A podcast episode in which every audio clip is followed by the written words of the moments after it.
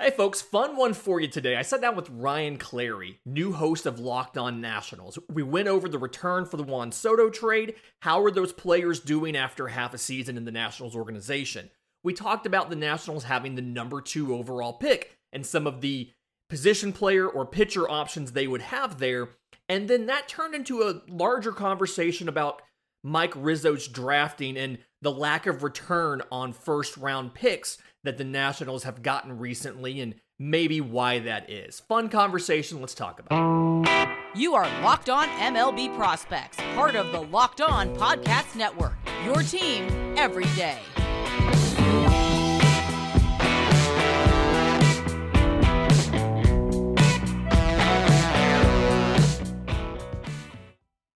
And thank you for making Locked On Nationals your first listen every day. We are free and available wherever you get your podcast. I'm your host, Ryan Clary, and I have taken my Nationals fandom into a podcast here, and I enjoy putting out content for your team every single day with the Locked On Podcast Network. And now let me bring in one of my coworkers, Lindsey Crosby, from Locked On MLB Prospects. Lindsey, how are we doing today, man?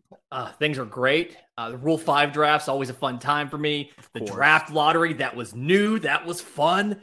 It and was. so tons of stuff to talk about here. Uh, I was not happy to land that number two overall pick, but that's something we're going to get into later in the show. It could be worse. The A's were in that same boat Yeah. you were as far as the same odds, and they're picking sixth. So it, it know. could be worse. It could be It worse. could be. And it really could be. But you know, this in this area, everyone wants to talk about that Juan Soto trade, especially. I mean, when you trade someone who is called the Ted Williams of our generation, someone who is one of the best players in baseball, only 23 years old, and has two years before free agency. And when we traded him, everyone kind of lost our minds, including myself. But when you look at that haul of prospects, man, oh man, Yeah. talk about a complete flush through the prospects. Tell me about it. Yeah, it's okay. It we talked about for a long time about what is this haul going to be, right? Mhm. Because you haven't seen a, a, a player of this talent in Juan Soto traded with this many years of team control in a long time. And so, if I'm looking at your top five prospects right now, you know James Wood, Robert Hassell, those are one and two, and they came out of this. Uh, you know, Mackenzie Gore, no longer prospect eligible. CJ Abrams, no longer prospect eligible. But like you got four, they, they were top five talents before they they lost their prospect eligibility. And so it was the it was, in essence, four top five prospects for a guy. And of the the group of four, I think I'm most excited about James Wood. And it it to me, it's a scenario where he's got the combination of power and a hit tool. Something my listeners know a lot about is your power tool is only as good as your hit tool. Doesn't matter how far you can hit it if you can't make contact. And seeing what James Wood did uh, when he got like both in low A with the Padres and then when he got to Fredericksburg makes me feel good about the development curve for him and what he could be at the big league level. And that's totally right. And a lot of people are talking about that as well. You know, James Wood is not like some really widely known prospect in the baseball world. He wasn't a first round pick. He's still a young guy, someone who's only played in two seasons so far after being drafted in the second round of 2021's draft. But then again, once you look at his numbers and the people who really follow MLB prospects like yourself, this is someone who you knew right away and you knew that the potential for him was sky high. He just needed to tweak some of his hit tools, tweak his bat angle, whatever it may be. And San Diego did exactly just that. So I can tell you just from following this team and from following prospects that Nationals fans in this area have now recognized that James Wood is the most valuable prospect that we have in our system. Like, I don't think that's too crazy to say either. I, right now, I have him as the number one prospect, and I think the big Mhm. thing, and probably a, a there's probably a fruit basket that should go to the Yankees and to Aaron Judge for this, but you've kind of seen now what the development curve looks like for a six seven player. Uh, that's that's historically been somebody who is too big for baseball, and obviously his foot, uh, his his father Kenny Wood played college basketball, and and everything, and he played basketball as well. But Aaron Judge has shown that you can be a, a like just a humongous human being and still play baseball provided you make the right adjustments. And so a lot of the adjustments he had to make were mechanical because of the long levers, right? He widened the stance, you know, changed himself about not only his approach to the plate, you know, being being less aggressive early in the count and things like that, but then also mechanically kind of clean some stuff up so that he could still come back around and make contact on a fastball up and in it's in the high 90s. And so given that he's made those changes and we saw how well they worked um, in Lake Elsinore with the Padres, I feel good about you know the the upside of being a 30 to 35 maybe 40 home run hitter depending on what MLB does with the balls when he gets to the bigs as a right fielder. Yeah, exactly. And I I resemble that as well with it. And especially just looking at his frame and everything, it's like this guy's still only what 20 years old, just turned 20 years old, I believe, this past summer. Mm-hmm. And I mean, he's still got to grow into his body. Like I remember this when Bryce Harper came up when he was 19 years old, and he was like kind of a he wasn't skinny, but he wasn't what he was now. Even a year after that, in 2013, when he came up and was 20 years old, and it was like, oh my god, this guy hit the gym. He's his shoulders are bigger. It's like there's a lot of adjusting to be made, but mm-hmm. also I think about this, and this is a prospect from that haul that I think a lot of people are just kind of sleeping on in general, and that's another six seven guy, Jarlin Susana. I saw him down in Fredericksburg make his debut, and he he had a hundred and four mile per hour fastball as an 18 year old. Yeah. Oh my god it's he put a lot of work in during the the COVID shutdown, right? When he when he went into that, he wasn't six six, he wasn't 235. And when he came back out of it, he's like, hey, that fastball that was 91, it's going 96 now. Yeah. So fantastic work. And I'd probably give the fastball a 70 grade right now, just based on the uh-huh. velocity. Uh, it's it's more so the velocity than the movement, but the velocity is very good on it. Obviously, uh, it. I feel like there's still some work you could do. He throws it. He doesn't throw it enough up in the zone. And mm-hmm. that's been a place where we've seen major league hitters be susceptible to elite levels of velocity. And 103 is elite velocity. So throw it a little bit more up in the zone. And then the power slider that he has, it's probably average to above average right now. I think it can be plus but the issue that I have is it blends a little bit too much with the curveball right now. Mm-hmm. And then it's more of a velocity thing than it is a movement. And I think if you can add some more break on the power slider, whether it's later, like it doesn't matter, just give it a little bit more movement combined with that high 80s velocity. That's not something you see a ton from major league pitchers, especially guys who are as young as he is. Uh, you've you've got the makings of two plus or better pitches. Um, you know, go do a little bit of work with that changeup. It's got good sink to it. It's got some yeah. good fading life to it, but just polish it a little bit, and you've got a you know a number two pitcher at his peak if everything breaks right. Just because the fastball velocity is so fantastic and the yeah, command is there.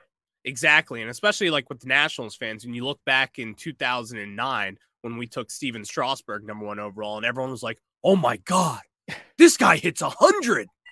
We got this 18 year old who's, who's, touched 104 and he's yeah. 18.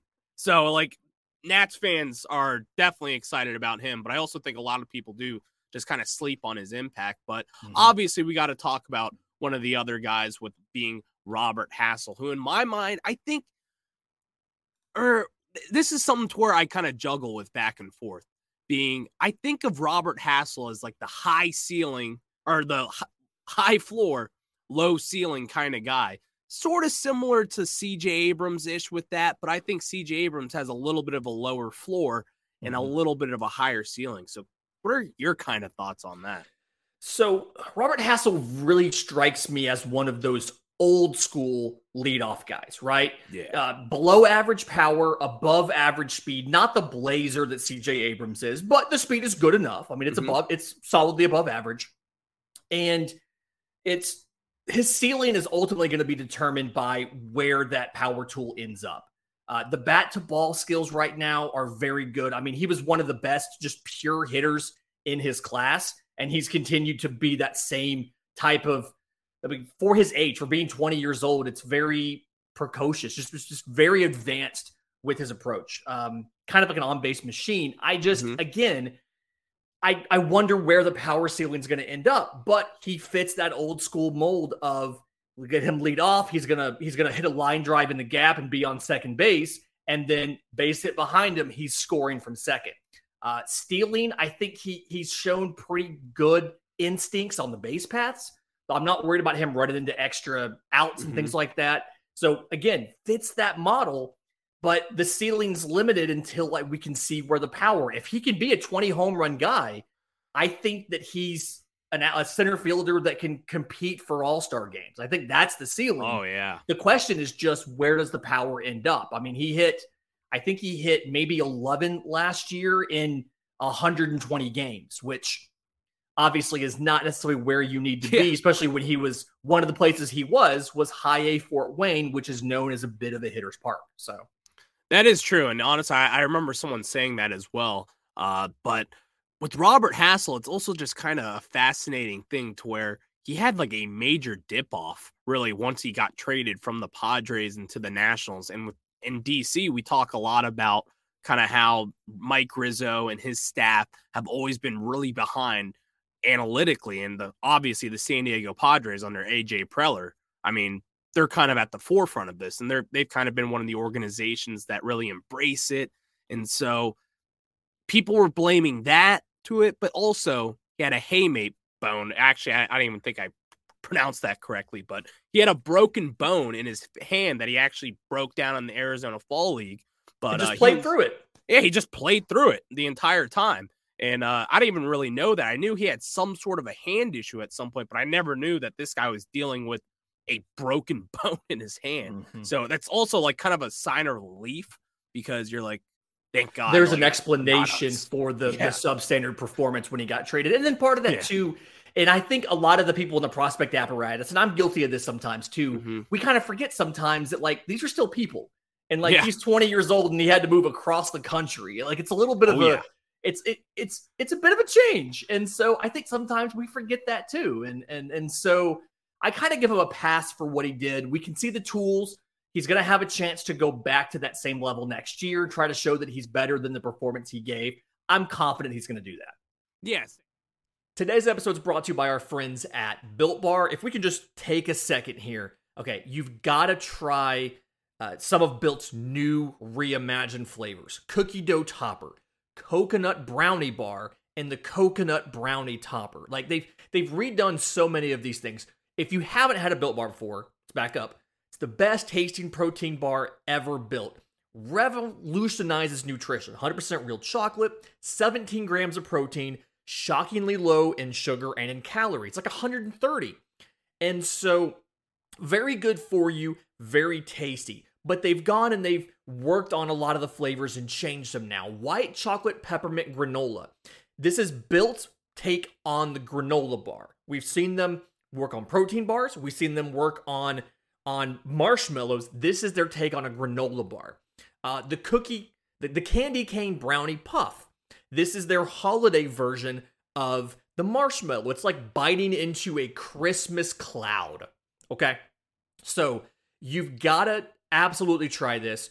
Uh, what's great is you can get a mixed box and try all five of these flavors. So built.com, use promo code locked on 15 to get 15% off your order. Again, you can get a mixed bar, you can get uh, just individual ones that you want to try, but these are the five new flavors. You've got to work on this. Built.com, promo code locked on 15 to save 15% off. It's promo code locked on 15 at built.com.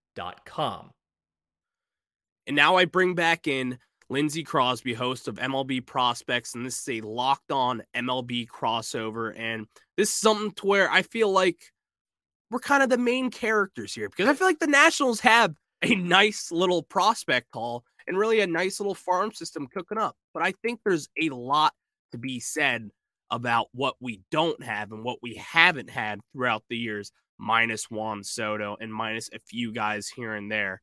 So a lot of talk around town about Mike Rizzo and his drafting abilities. But I first want to talk about this upcoming draft with some of the marquee guys. Obviously, there's Dylan Crews from LSU. That's what a lot of people are talking about. Mm-hmm. There's Chase Dollander from Tennessee. There's plenty of guys. And with the number two overall selection, there's different possibilities we could go with here. Yeah. And knowing what I know of Mike Rizzo and the way that he's drafted in the last couple years, it very much screams conventional scouting over analytics. Mm-hmm. And not that not that there's necessarily an issue with that per se, provided your scouting evaluations are correct, but it screams Chase Dollander as the yeah. pick to me. I mean, when you watch, so I was able to see Chase Dollander in person last year. Uh, this okay. I I live down here in Alabama, so I'm in the heart of the SEC. And the first picture, it I don't do comps, so this is not a compare. This is just trying to paint a picture of what he's what his arsenal is like. The mm-hmm. picture that came to mind when I watched Chase Dollander was Jacob DeGrom. Sign me the up. Kind of the kind of upper 90s fastball plus to double plus slider power pitcher, threw a changeup in there against a lefty. And it's it's something where he plays in a premier conference. He stepped up in the big moments and delivered. And it very much everything about his physical profile, his arsenal, and then the, the circumstances behind uh, him in college screams Mike Rizzo. Like, this is the guy you're going to take. And so if Dylan Crews is the first overall pick, like we're projecting now, Granted, you have a full college season to go through. If he's the number one pick, Chase Dollander, I feel like is almost a lock. I would bet, I'd give money to bet online right now that Chase Dollander is the number two overall pick. Exactly. And, you know, that's literally what we were talking about today among some of my friends. We were like, we know what Mike Rizzo wants. He wants a right handed pitcher that can throw some heat, has a solid changeup, and has some solid breaking pitches. Obviously, that's what everyone wants. But Mike Rizzo, over the years, that's Cade Cavalli. Like Cade Cavalli. Jackson Rutledge. Mason, just the same thing. Yep. That is Dane what he, Dunning. Erick Fedde.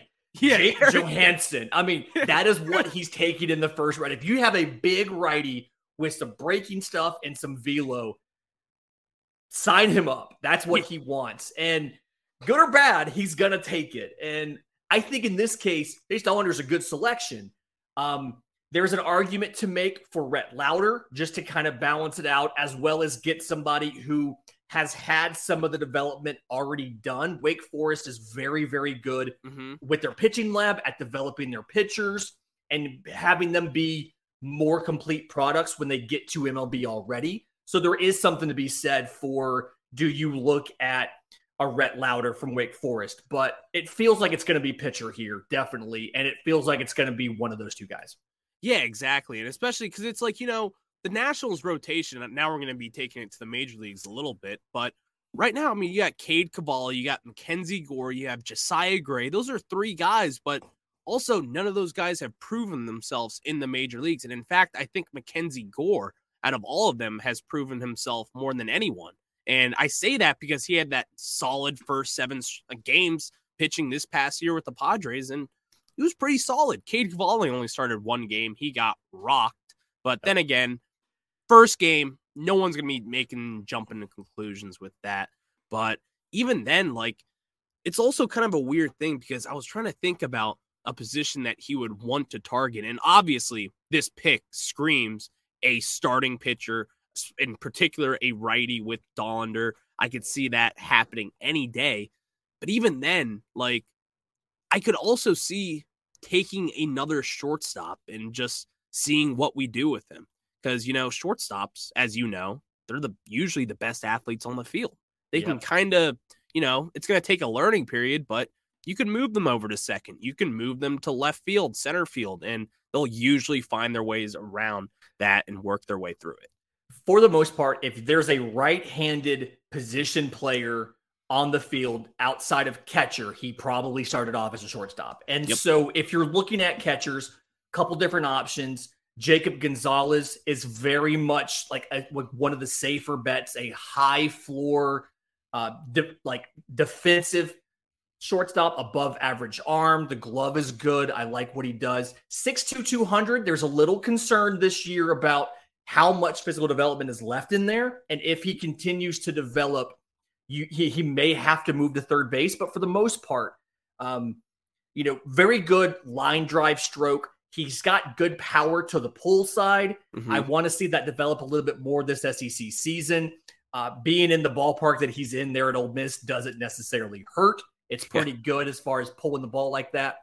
But uh, high floor there. And then you've got a guy like Jacob Wilson from Grand Canyon, smaller school, struck out seven times in 2022 in 275 plate appearances. Insane. So he's one of another one of those lower ceiling guys because there's a question about the power potential. But like, think about a Steven Kwan, you know, mm-hmm. as far as that type of bat, like low power, but high batting average, high on base, low strikeouts. Would that be useful in your lineup? Because he's got elite instincts, uh, the makeup, the leadership's there, the defense is good, and then he's almost never going to strike out. So multiple options depending on how you want to go. If you're looking for a shortstop who can play anywhere on the diamond mm-hmm. and is going to give you above an above average hit tool and get on base. Yeah, seriously, and that you know, like I'm all for that too. Like I'm I'm all for taking another like cuz a lot of people are like, "Well, we have Brady House." And it's like, "Well, Brady House isn't really going to be a big league shortstop in my mind. In my mind it's going to be CJ Abrams from here on out. I think he pans out and I hope to God we pay him. But yeah, cuz yeah, we we got to hope that here in DC. It's a, it's not a given unfortunately. But like so I think about it with Brady House. It's like I'm trying to project down to like 2025, like yeah. Brady House at third base, CJ Abrams at shortstop, second base. Maybe it's Luis Garcia, but I don't really see him panning out to really be that guy. But then again, like, so I think there is no wrong route to go at number two overall. Even if Dylan Crews isn't there, he would be my pick. But Dollander or really whoever would be a perfectly fine selection in my mind. But who is something who is someone that we're looking over in this draft? Maybe you have someone that could be a fast riser because the draft is in July. So we got yeah, time. We got, we got plenty of time. So uh, if you're looking for somebody who can play shortstop, who can give you the defense, but still has that power, Brayden Taylor of TCU. Uh, he's played third base and shortstop in college. I saw him in the Cape Cod League a little bit, so a wood bat league. He's got a, a, shorter swing that's like whippy, but in a good way, right? Mm-hmm. Uh, can spray line drive to all field. Most of the power right now is pull side, but still double digit home runs in his freshman year and his sophomore year. Uh, 117 career games, 104 walks to 86 strikeouts. Wow. So he gives you that. He's got a, a, a good floor because he's an above average defender uh, versatility to play shorter third, but the power profile fits in better at a third base as well. He's got the, the quick actions with his hands where he can move to second if you need that. And so then he becomes a plus power producer at second because of the power combined with the defense. Gives you options all across the infield, uh, and then gives you a power threat that you maybe don't necessarily get with Wilson or Gonzalez albeit with a little bit more risk than either one of those guys.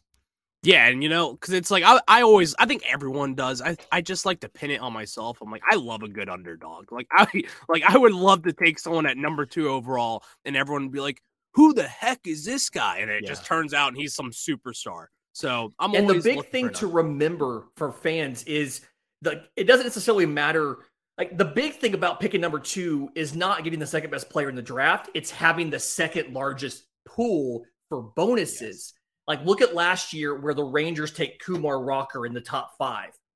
He wasn't a top five talent, but they took him there. They saved money with the much bigger pool and then went around and got a first round talent in Brock Porter and I think the fourth round. It, it, it's a scenario where being at number two, you don't have to automatically gravitate to the second best player in the draft. Now, if Dylan Crews falls to two, take Dylan Crews and just like don't look back.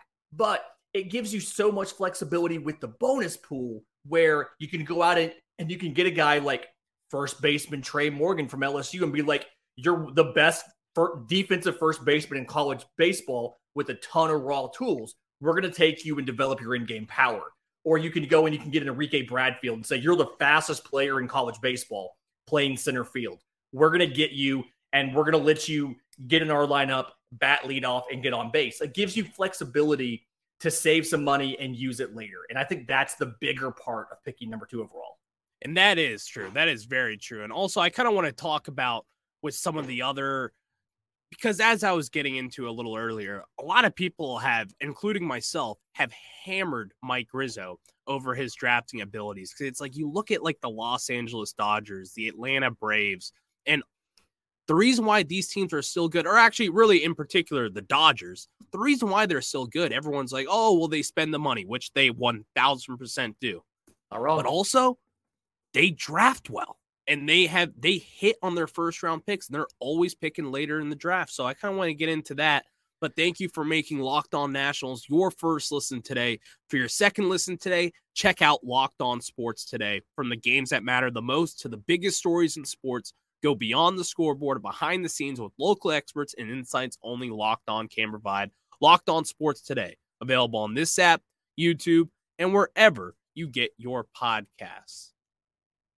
I want to take a second to encourage you to join the Locked on MLB Prospects Discord. The link is in the show notes below in the episode description on YouTube. But new community, we formed it in case something happens to Twitter. Just a great place for baseball fans to come together, talk about prospects, talk about free agency, cheer on their teams. You're going to love it. Check it out.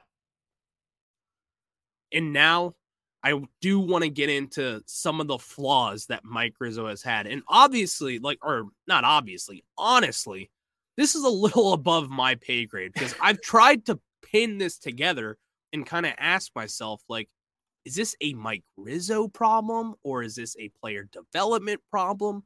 How do I pinpoint that the Nationals truly haven't had a successful first round pick since Lucas Giolito in 2012? And we obviously traded him. Cade Cavalli is still up in the air and Brady House as well, but take the floor.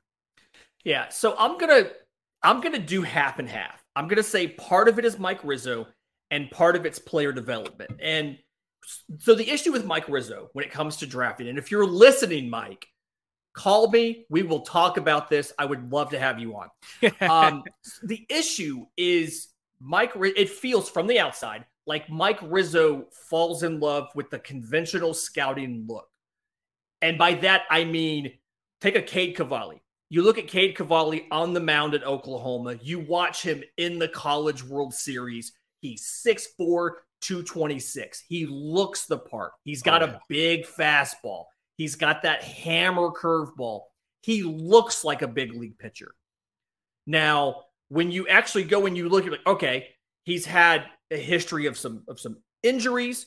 He's had some like he's had to work to command some of these secondaries. The changeup is one I think about that he struggled to consistently command it. Uh, and then he hasn't found the right balance of how to attack hitters. And so Mike Rizzo come, becomes enamored with these players that have very loud and obvious tools and mm-hmm. conventionally look like baseball players. And that's fine if your player development department is properly set up and trained to find those weaknesses and mitigate them. And I feel like that's the other flaw is when you do the conventional scouting and you do it just based off of what they look like, how impressive the pitch is in when you meet them in person and things like that, you lose some of the nuance and it takes you a long time to figure out what do we have to fix and how can we fix it. I mean, there's no reason Cade Cavalli should have taken that long to get to the big leagues and then get one start. Yeah. You know, uh, it, it, coming out of Oklahoma, he was considered to be a a very good pitcher. The fastball was exactly as advertised. The secondary pitches looked really good. You know, he was good to go for spring training, having a full year, but he got overworked a bit. He he he wasn't properly conditioned, and that comes back to a player development thing and he had a shoulder inflammation. They had to shut him down.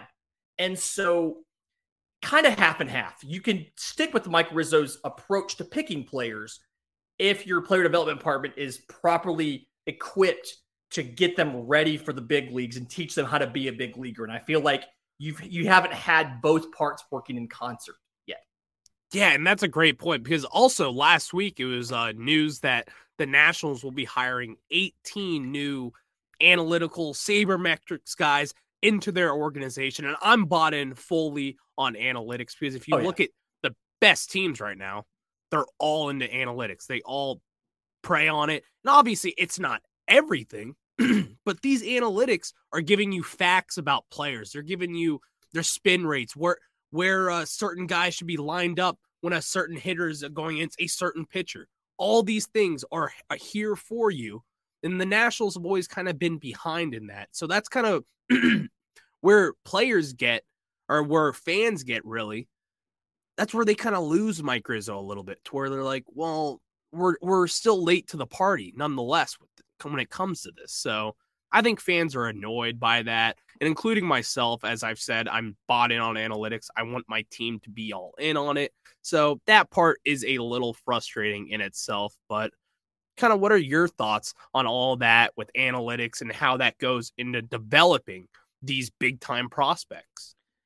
I want Mike Rizzo and these new analytics folks. I want them to blend what the organization does well as mm-hmm. far as position players and as far as pitchers and development. I want them to blend that with their MLB draft evaluations. Here's an example, and it's in division, so I know some fans aren't going to like it. Look at the Atlanta Braves. Yeah. What did the Atlanta Braves do last year in the draft? They drafted a ton of pitchers because what are the Atlanta Braves very good at doing? Developing pitchers. They've said, you know what?